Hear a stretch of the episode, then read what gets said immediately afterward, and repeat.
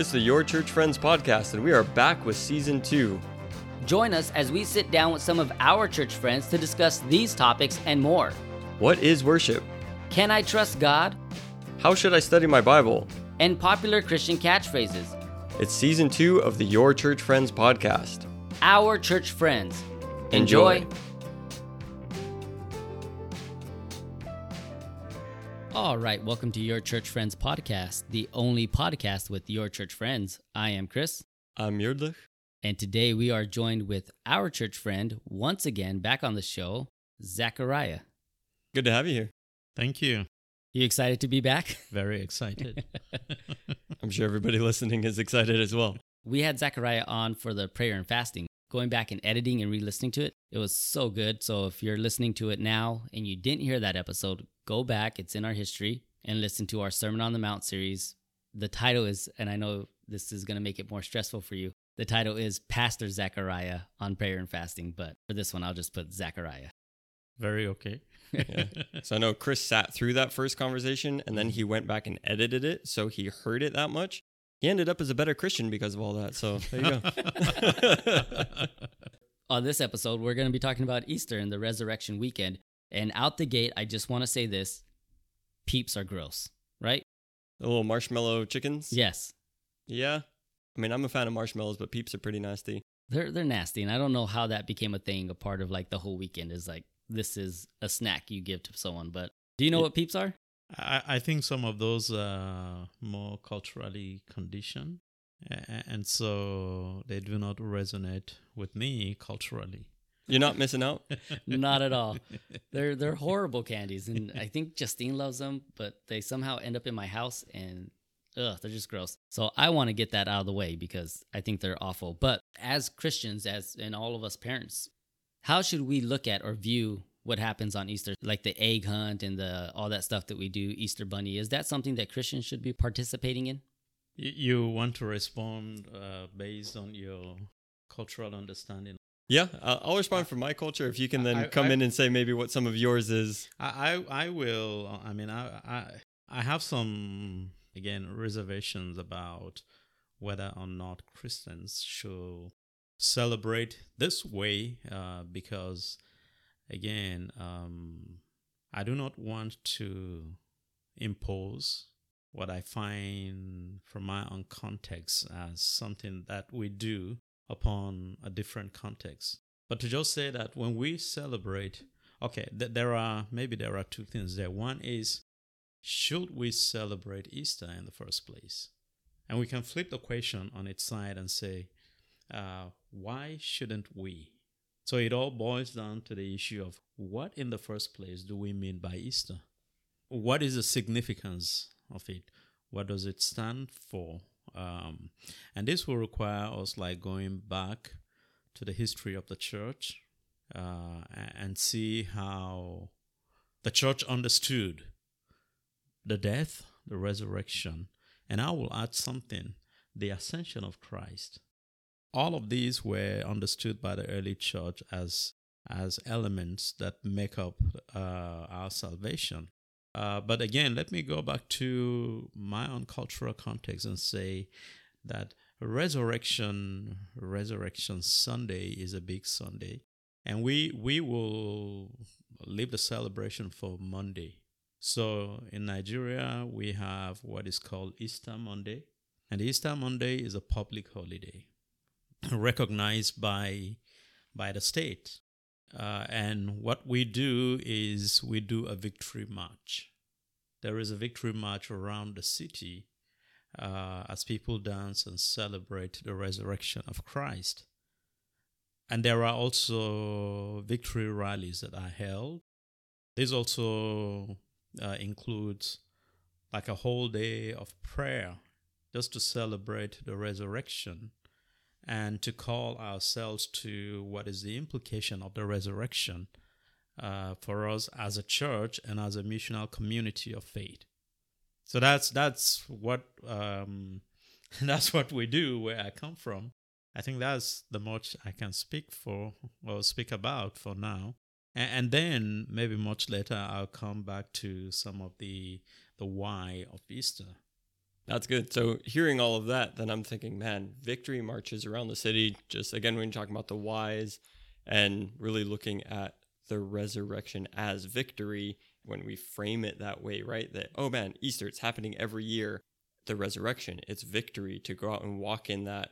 There's just a just an understanding that comes from taking part in that because it's something that you're doing out you're physically going out and if you're raised in that what that must do to just what your understanding of easter is versus chris your question is should we do it? I don't know if we can call it the american way with peeps and easter bunnies and eggs and everything and so much of what i would say like oh i can speak from rather than put about anybody else churches that i have been a part of here in america what i've seen is that most of what would happen on the Easter would be, yeah, there's probably a resurrection message, but the activities and like what are we doing as a church has more to do with eggs and bunnies and, you know, let's go find the eggs and stuff. By that contrast, again, I would say I would much rather go out and march in victory about what Jesus had done, dancing about it, you know, and, and bringing that in. I have nothing against eggs and bunnies and everything else. I mean, it's that time of year, as far as, you know, the cycles of nature and everything, that it makes sense that that would be around. But I don't need to demonize it. I would just say, why don't we pick up on what's actually there within the Bible and r- run with that? And if there's painting eggs along the way, sure, that's cute. I, I picked up, uh, so when I got the question together, and I guess I have a very unfair advantage because I knew the question I was asking before before coming here and recording, and while you guys just kind of sat here and got a blindsided question. But for me, I kind of picked up on 1 Corinthians 10 23 through 33, where Paul starts off saying, I have the right to do anything you say, but not everything is beneficial. I have the right to do anything, but not everything is constructive. And then he goes into like the eating of meat uh, in the marketplace or uh, things, meals that were sacrifices and stuff like that. And some people say they could do it, and some people say they can. And at the end of it, he gets down to if I take part in this meal with thankfulness, why am I denounced because of something I'm thankful I thank God for? So whether you eat or drink or whatever you do, do it all for the glory of God. Do not cause anyone to stumble, whether Jew, Greek, or the church of God, even as I try to please everyone in every way, for I am not seeking my own good, but the good of many, so that they may be saved. So kind of tying those verses of like everything is permissible, but not all things are beneficial to this, I kind of see it as what you were saying, the why. Why are we doing it? So for as a parent, if I'm saying, okay, we're gonna go hunt eggs, but today isn't just about hunting eggs, it's about what Christ did, and this is a celebration of what we're doing. It's a little game or an activity that we're doing, but the whole point is what Jesus did on this day. Same thing with Christmas, right? Like if it's not about the presents, we're teaching about the birth of Christ. So if I get locked into that and I tell them that, then then it's just a game or an activity we're playing. But that's not the focal point of the day. And I think you had talked about it on Wednesday night with the snake. Oh, the bronze serpent? The bronze serpent. And mm-hmm. that became a thing of where they actually worshiped the bronze serpent instead of God.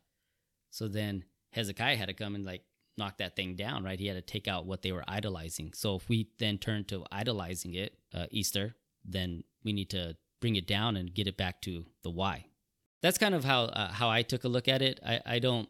For me, some of the we call Easter in our family second Christmas. My parents are bringing gifts. They're we're having a good time hanging out together. Some of my fondest memories are Easter with my family, where the adults are doing the egg hunt, and my brother trips and falls, and all his eggs fly everywhere, and I go and steal like half of them, and he gets mad at me. So, uh, I, guess from that perspective, that's how I looked at it. And, and I, I, I appreciate that perspective, and also to add that whether it's somebody from a different culture or even people within the same culture, I am careful about forbidding a practice that is not necessarily seen simply because I don't have a biblical backing for it. And there are so many things we do that are not biblical, but they are not seen. Uh, and I mean, I think the the caution is just to to guard against this idolizing of of a practice and missing out on the on I mean on the core of Easter itself. Yeah, I would think that with that, and as you were saying that whether it's from your own culture or a different culture, I would hope that if anybody came to any group of Christians who were celebrating Resurrection Sunday, that they would understand why it is that we're coming together and what this day is about. You know what I mean? If you go Mhm. into a church on Easter Sunday and you go through that whole service or that whole gathering or whatever that looks like, and you leave without knowing who Christ is and what's happened, then what did we just do as a church? You know what I mean? Like, yeah, if we have activities that do fun stuff, like you said, it's not sin, and you ha- let, let kids have fun. And then you said, get the parents involved in the fun, because what do kids want more than for their parents to like take part in something with them, right? But that everybody leaves that place knowing, like, we have a good God, we have a Messiah, and look at what He's done for us. And I would hope that from an outside perspective of an observer, right? Invite somebody to a church, like, what are they walking away with? Or invite somebody over to your house after on an Easter Sunday. You're like, cool, we're gonna have people come over does Jesus get mentioned or is it all eggs and bunnies and peeps and stuff? Yeah, as long as it doesn't trump the main thing, right? If you look at, if you Google search like what's one of the most popular attended days, uh, church days that people go to, it's Christmas, Easter, and Mother's Day. Those are like the top three. So if it's an opportunity where people are coming to church, then we should really look at it as like like you were saying, Muireadhach, like an opportunity to make sure that Christ is centered. Activities can be there for fun, and I liked how you put that, Zachariah. That uh, we we do a lot of things that aren't necessarily sin, but you know they're they're there. So we play baseball, we play sports, we do things, and that's not necessarily biblical, but we do things for fun. But if they're not the focal point, if the weight isn't being put on them as the most important thing, then yeah, I think keeping Jesus centered and what happened that day, because that day is it's that march is so cool, and, and I don't even know if I'm gonna just say, hey, we're going on an Easter walk around the city now for our family to make it a tradition because it's the victory march, and that's such a cool thing to have there to remember that this was a day of victory and triumph. The, the more I think about Easter as a whole, I, I like to situate conversations about Easter within the larger picture of the life of Christ. Mm-hmm. Um, whether it's St. Thomas Aquinas, Irenaeus, Athanasius, um, and, and many of those people, they always tied the the crucifixion, the resurrection, and ascension of Christ with the incarnation. So much so that they will argue that the incarnation was necessary because of the mission of Christ. Um, Aquinas, whom I have a special affection for, uh, will, will will argue and say that that, that the the incarnation was fitting for God to become a human being for the purpose of humanity's redemption. And, so when I think about Easter as a whole, I think about it in terms of, well, for him to die, he came first. But his coming will be of no use if it was just to come.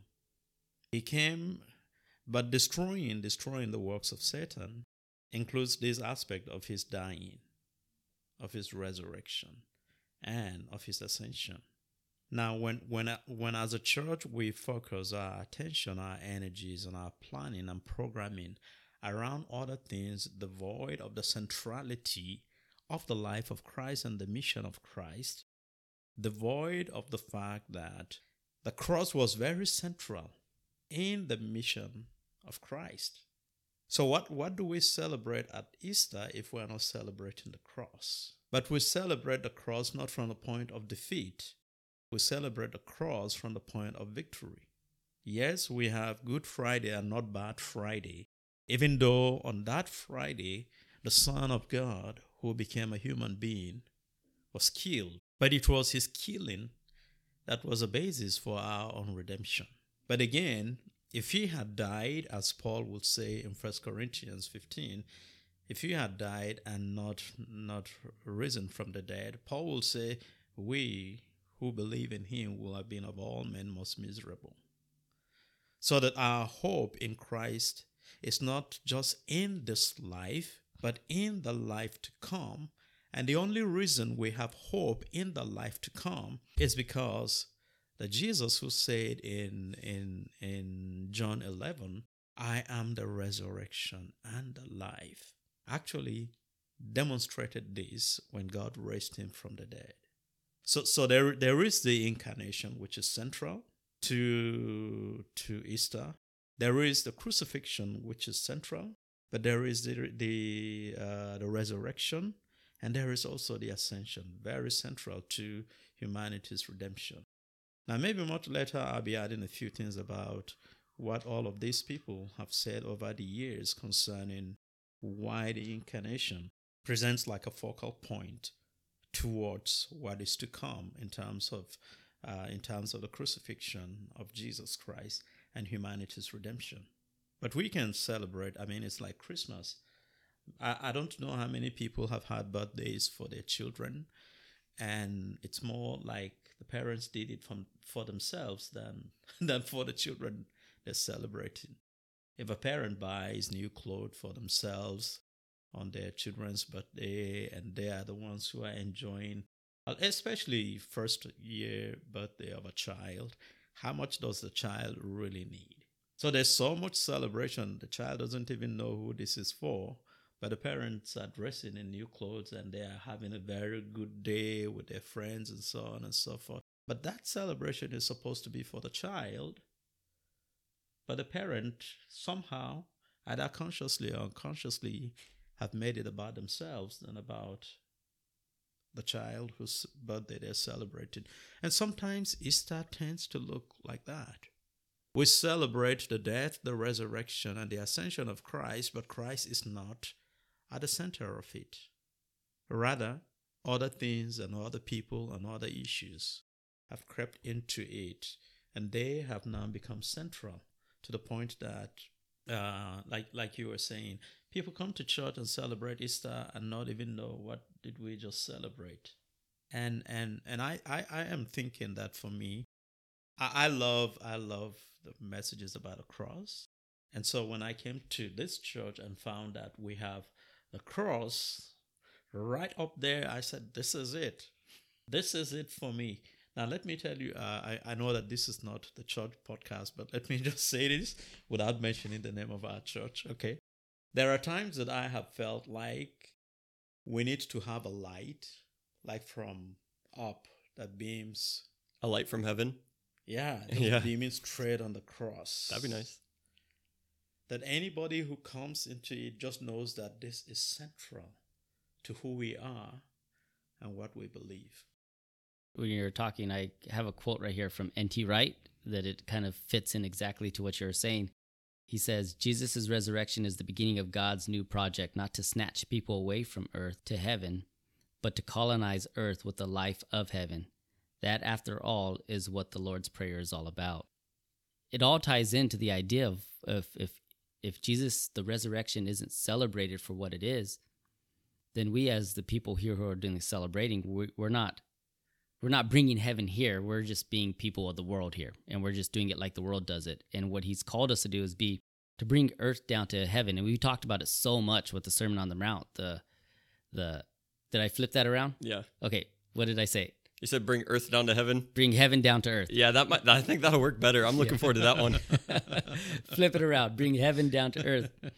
And that way, uh, we talked about it so much on the Sermon on the Mount that that's what we're here to do is to make sure that they see God in us and, and all that, and to make the cross the focal point of what that day is, and not so much the activities and the adventures of it all.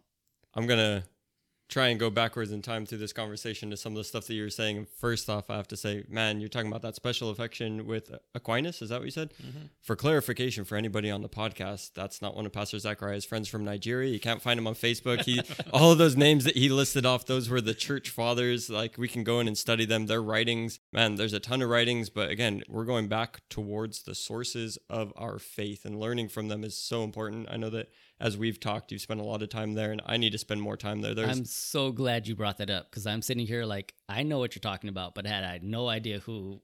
I, I'm not even gonna try to say the name because I'm pretty sure I'm gonna butcher it. But I was like, mm-hmm, sure, that makes sense. Right. But so, yeah, to get back and, and read into them, it's fantastic and what you're bringing up there. But as we're all talking about the purpose of the cross, and you started talking about some of it, Pastor Zachariah, that I think that in a common understanding of Christianity and what happened on Easter, at least within American Christianity, from what I can tell, is that we've come to view it only from one perspective. is that Jesus died on the cross so that my sins can be forgiven, which praise God, like yes, that happened on the cross. His blood was shed for the forgiveness of our sins and all I can say is thank you and I'm not worthy of that, you know? But as I read through the scriptures, you brought up that he came to destroy the works of Satan. And when we look at this victory, is that I think it's Latin, but Christus Victor mm-hmm. is looking at another aspect of what happened on the cross. That it was a victory over the wicked powers and principalities and over the evil and over death in the grave, even. And then you can look from another perspective is Jesus when he was going into the Last Supper saying that this this wine, this is my blood that's being spilled to enact the new covenant. And just what a big deal the new covenant that his spirit would be poured out.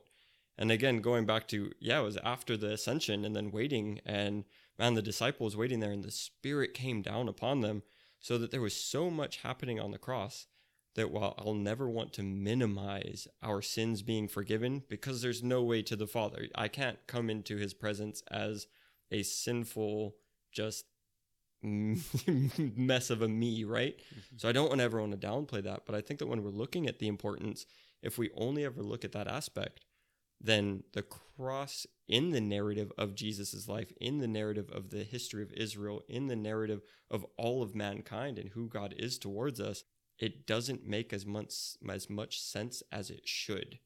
You know, we can go and say, "Oh, the victory was won my sins have been forgiven. And it's like, yes, but the victory goes so much bigger than that.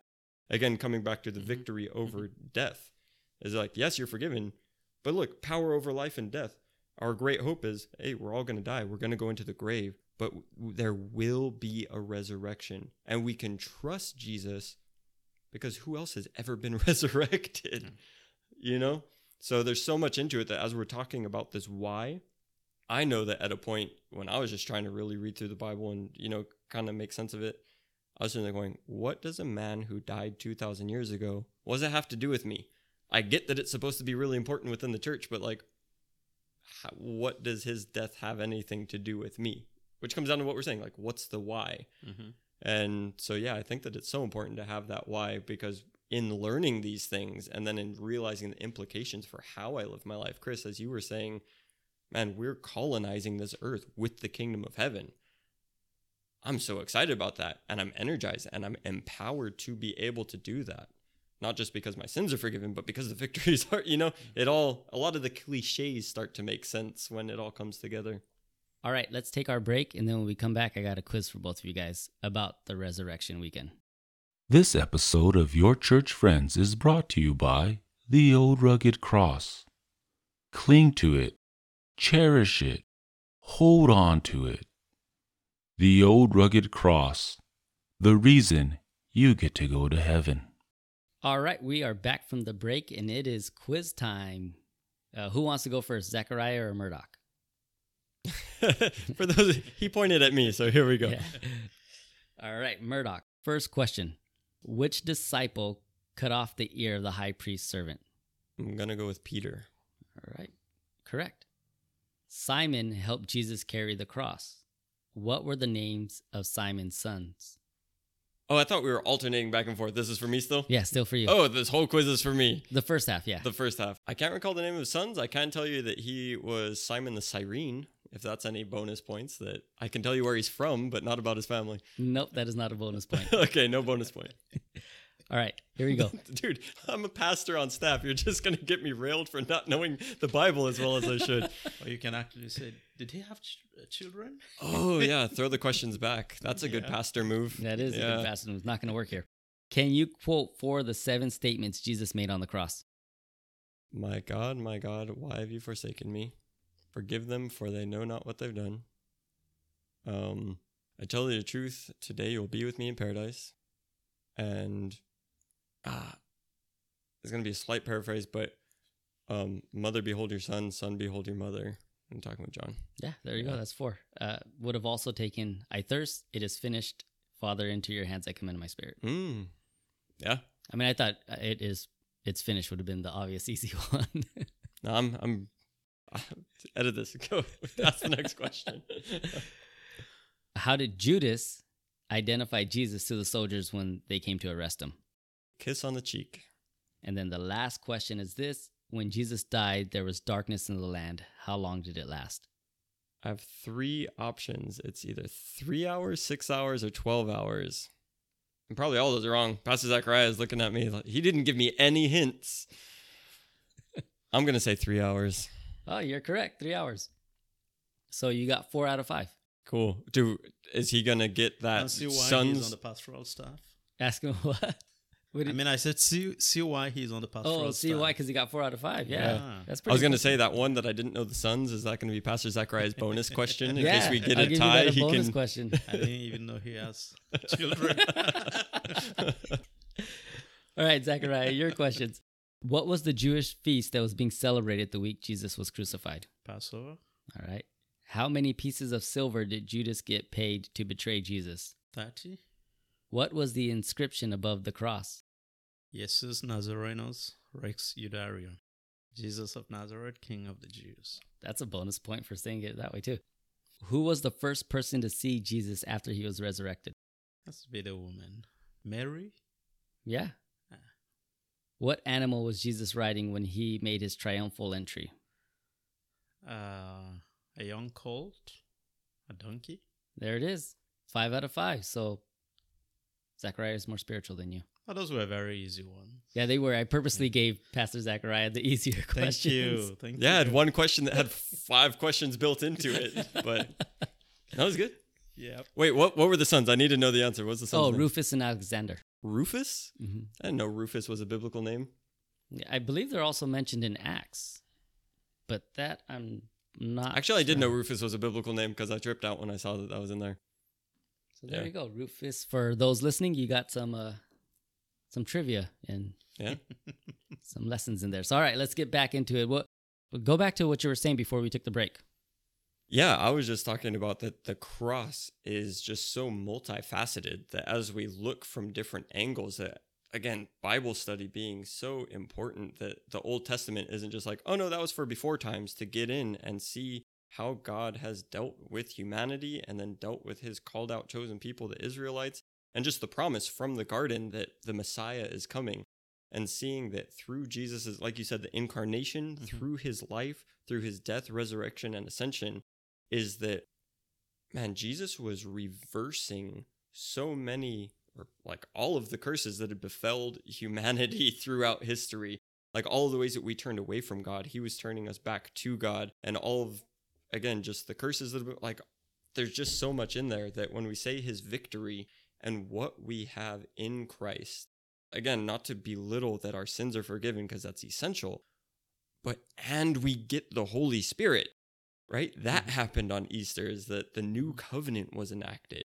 I mean, again, maybe it's still my fascination with the fathers of the church and their thinking on, again, situating it back to to the incarnation.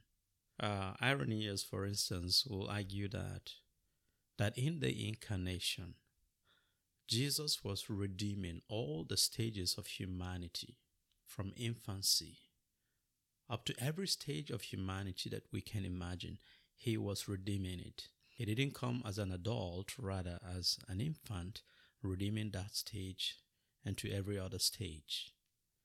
And both in Irenaeus and, and Aquinas, you find the theme of returning humanity back to its original perfection. mm-hmm. That what we have lost in the fall, we are now recovering in the incarnation. But again, why the incarnation was so central was because they, they, they looked at it from the perspective of the means. What is the end of the incarnation? What is the goal of the incarnation? It is so that he can redeem us. And this act of redemption, of course, took place in the cross. Now, when when when they talk about the cross, again from a biblical perspective, that is not just one act, it was the life of Christ itself that is redeeming. So he is redeeming us. All of his life is redeeming us. The cross being like the peak of it, and the resurrection being like the climax of everything.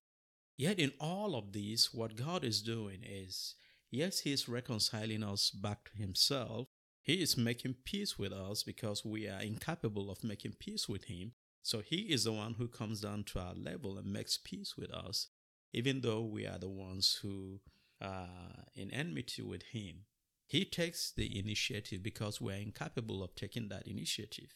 And He is constantly doing the same, even up to now.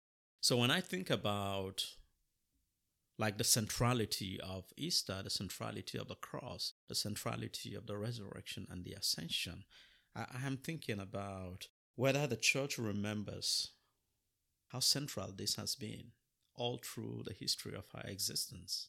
Now, I, I don't know, I don't remember who said this, but someone said that we, we, we cannot claim to have a historic faith if we neglect 2,000 years of history of the church. And the history of the church, of course, has its roots in the person and the work of Christ. Um, you imagine what the songwriters, the hymn writers, thought about when they wrote songs like Jesus, draw me near the cross, there a precious fountain. And then you find a refrain, in the cross, in the cross, be my glory ever till my raptured soul shall find help beyond the river. And and we could go on whether it's I will, I will cling to the old rugged cross and exchange it someday for a crown. I'm just thinking about the many other songs that that that made the cross central because they recognized the mean, they recognize the, the centrality of it in terms of the purpose of it in the life of the church.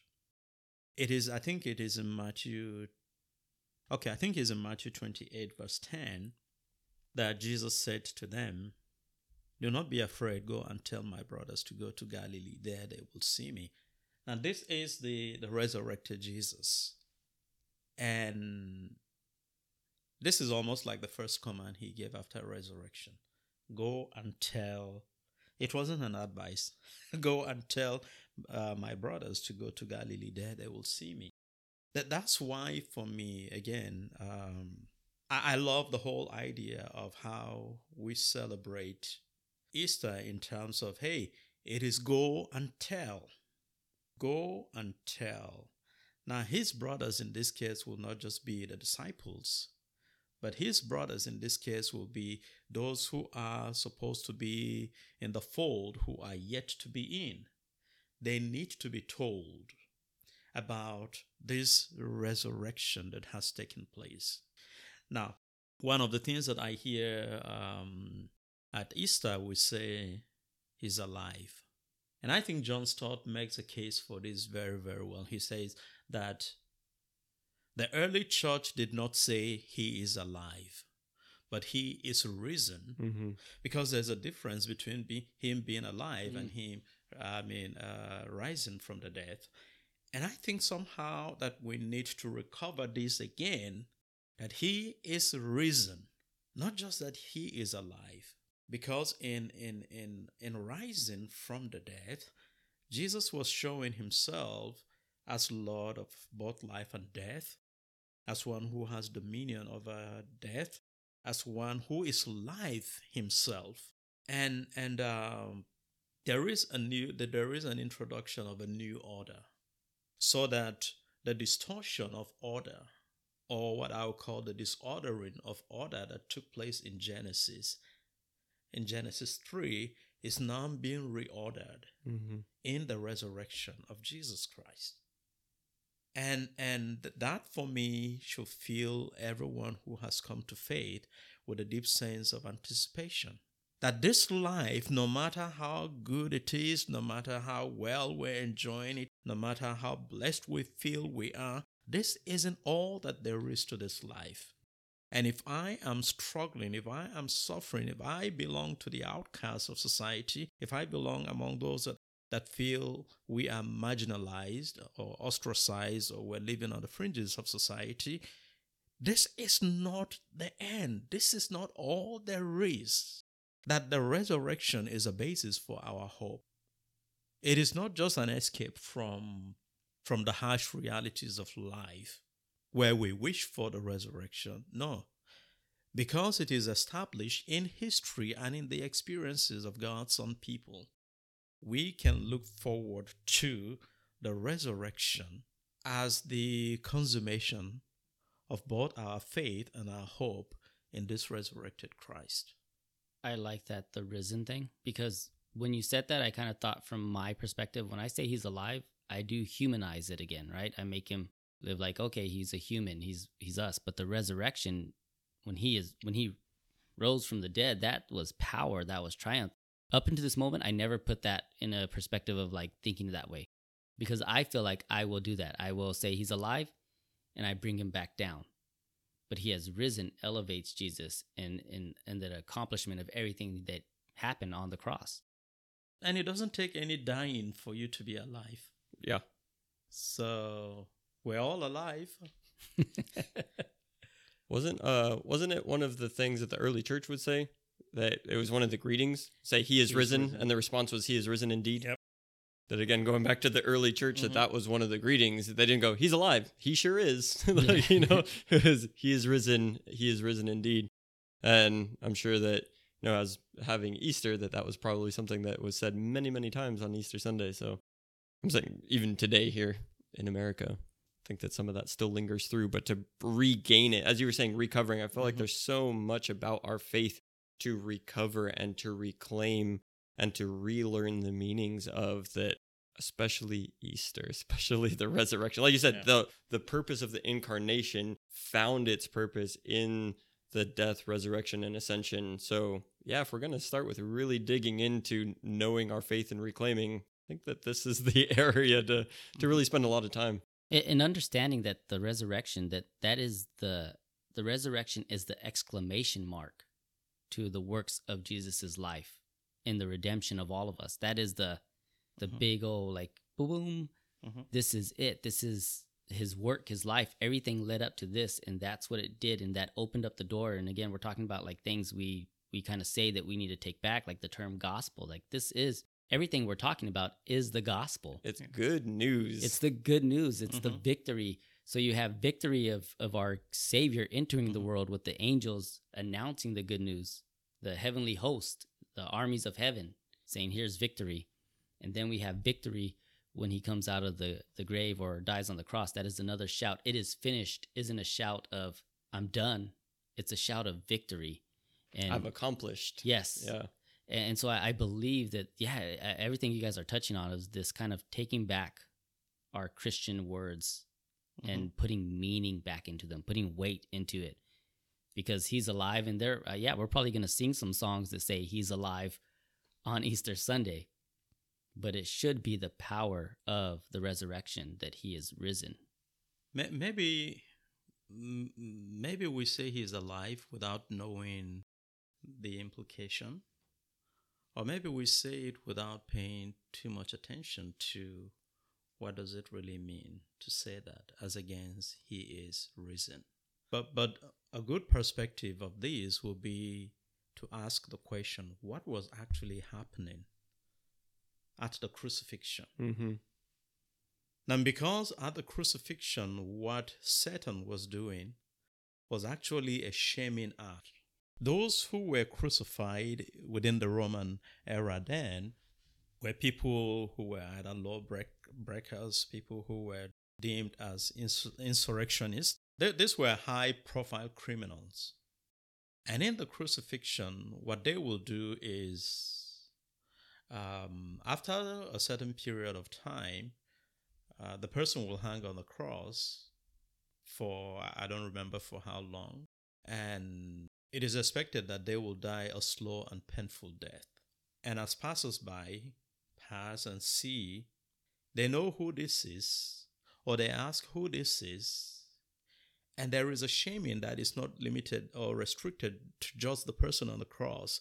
I mean, it's like a family thing. So he's bringing shame on, on himself by being on that cross, but he's also to bring shame on the family as a whole by this act of crucifixion. So Satan took the cross through a conspiracy with the Roman authorities to shame Christ. And to shame all the claims that he has made about himself, the God claims that he has made about himself. But what the cross and the resurrection ended up doing was that God took the object of the shaming of Christ to shame the devil with it instead. And, and that's why Paul will talk about about uh, Jesus making a public spectacle of the devil. So the cross actually is, is the greatest demonstration of the humiliation of Satan. It was meant to be for the humiliation of Jesus Christ and the embarrassment of all who have believed in him and his teachings and his claims to divinity. But instead, it is Satan who gets humiliated and embarrassed. And I mean, it's the, the, the victory march that I talked about actually took place at that time. Even with the statement, it is finished, it wasn't a cry of defeat. Rather, as Muireadhach was saying, it's, it's, it's, it's, it's a proclamation of accomplishment. The mission for which I have come is finished. It is done to every degree that it needs to be done, every degree of perfection that it needs to be done with. It is finished and and I, I will I will wish that the church will will more often than we do celebrate this cross because it is in this cross.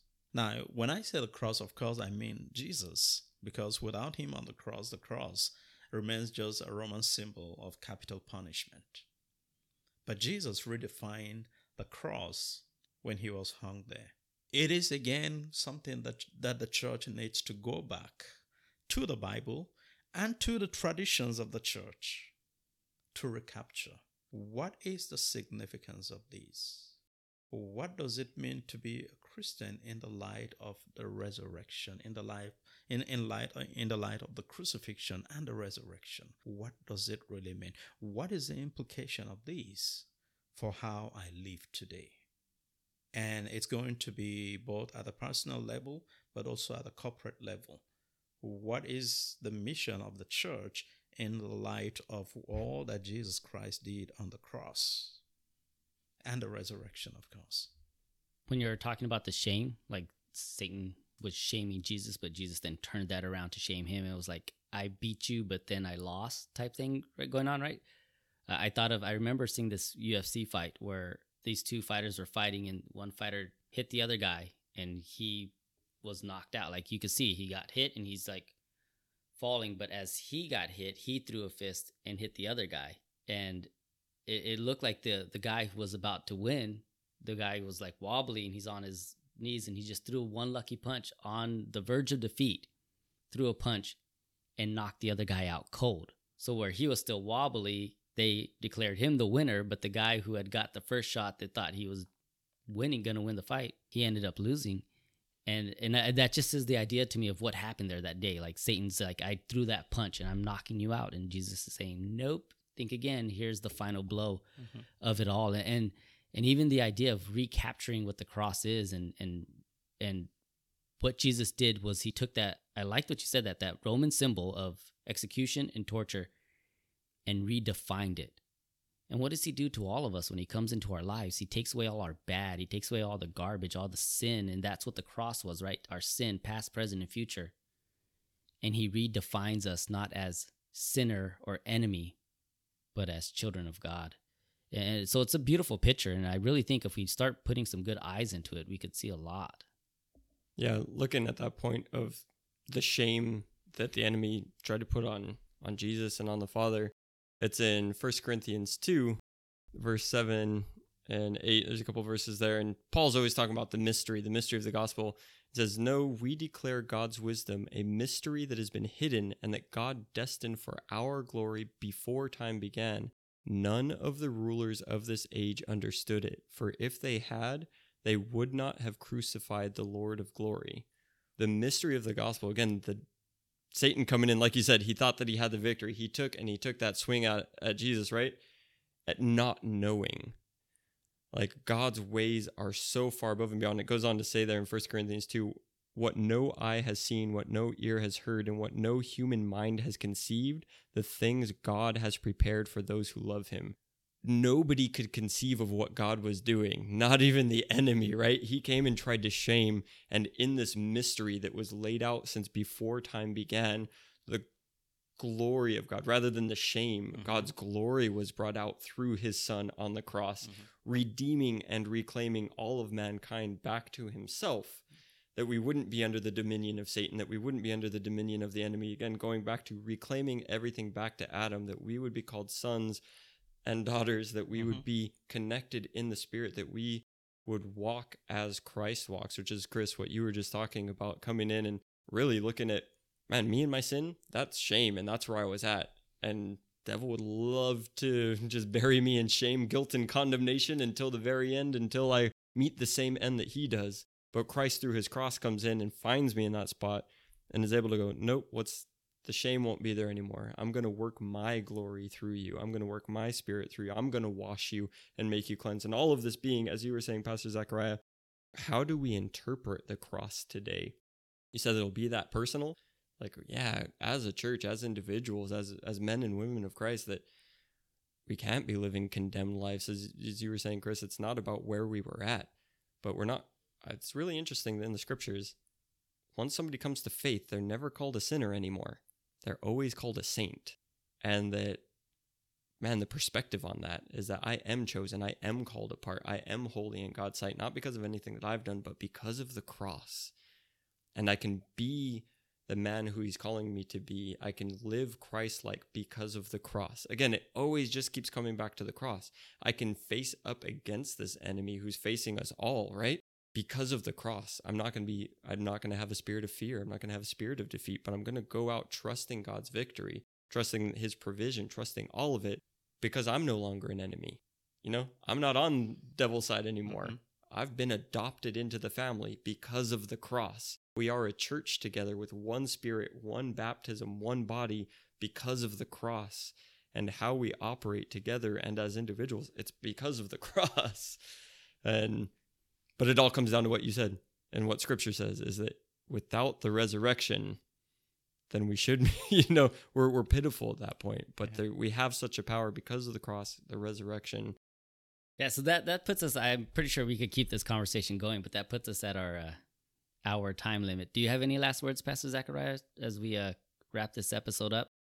What a better way to round it up than to actually put scripture where it belongs. In Colossians 2:15, uh, the apostle Paul says, "And having disarmed the powers and authorities, he made a public spectacle of them, triumphing over them by the cross." This is what was happening at the crucifixion. Yes, for a while, the devil thought he had won a mighty victory. But you should have seen this coming. you should have seen this coming because it is there in scripture. Prophecies have been made about this. And of course, when Jesus talks about it, he talks about it more of a seed dying. But after it dies, it germinates. And he talks about the bountiful harvest that comes out of it, but only because it died in the first place. So in his dying, he is reaping for the Father a harvest of men and women from every tribe, tongue, and nation, every race on the face of the earth. He is redeeming them as the end, I mean, the end time harvest. Now, the end time harvest will be a harvest at any time that anybody lives this world. Uh, that is, if I mean, if I am of faith, then it's not so much about a particular time in history that is forthcoming. It is at a time that maybe I come to faith and God calls me home. So in every generation, God is just bringing in the harvest again through the seed.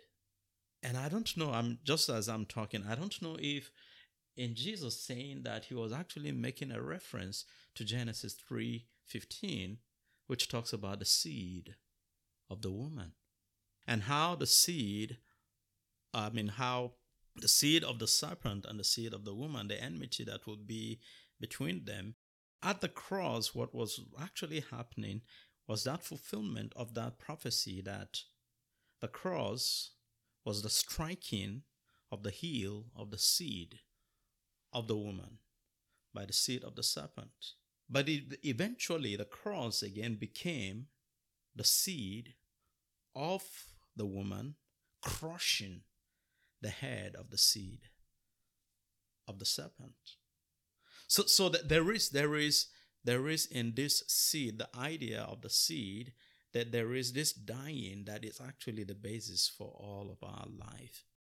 And so, I mean, again, uh, the fathers of the church will say that he died our death so we can live his life. And the only reason we're able to do that is because he died our own death. Amazing. Uh, yeah, I'm pretty sure we could keep this conversation going, but we are at that time frame. So, uh, uh, just a final thought as I'm thinking about like how to wrap this all up is, as this episode's come out and it's already been past Easter, really put in perspective what the resurrection and what the cross means in your life, and don't look at it from the lens of what the world tells you to look at it. Get into your Word and start looking at it through the lens of how God presents it, because it is a beautiful and great thing that happened on that day I was just going to say the perspective that God gives it. You were talking about this and it came up in Revelation 5. This is Jesus in his victory coming up that he's the only one that's worthy out of all. Mm. And everybody's singing a song to him saying, Worthy are you to take the scroll and open its seals because you were slain. Again, mm-hmm. Easter. Mm-hmm and by your blood you've purchased for God those from every tribe and tongue and people and nation, which is what you were saying, Zachariah. But then, like, what's the result? What you're just saying is like, what do we do with that? You have made them to be a kingdom and priests to serve our God, and they will reign upon the earth. Mm. I feel like really to put it in perspective is like he reclaimed with his, he bought with his blood, but then that we would be a kingdom, a kingdom of priests that are to reign on this earth with him. I like how that sounds.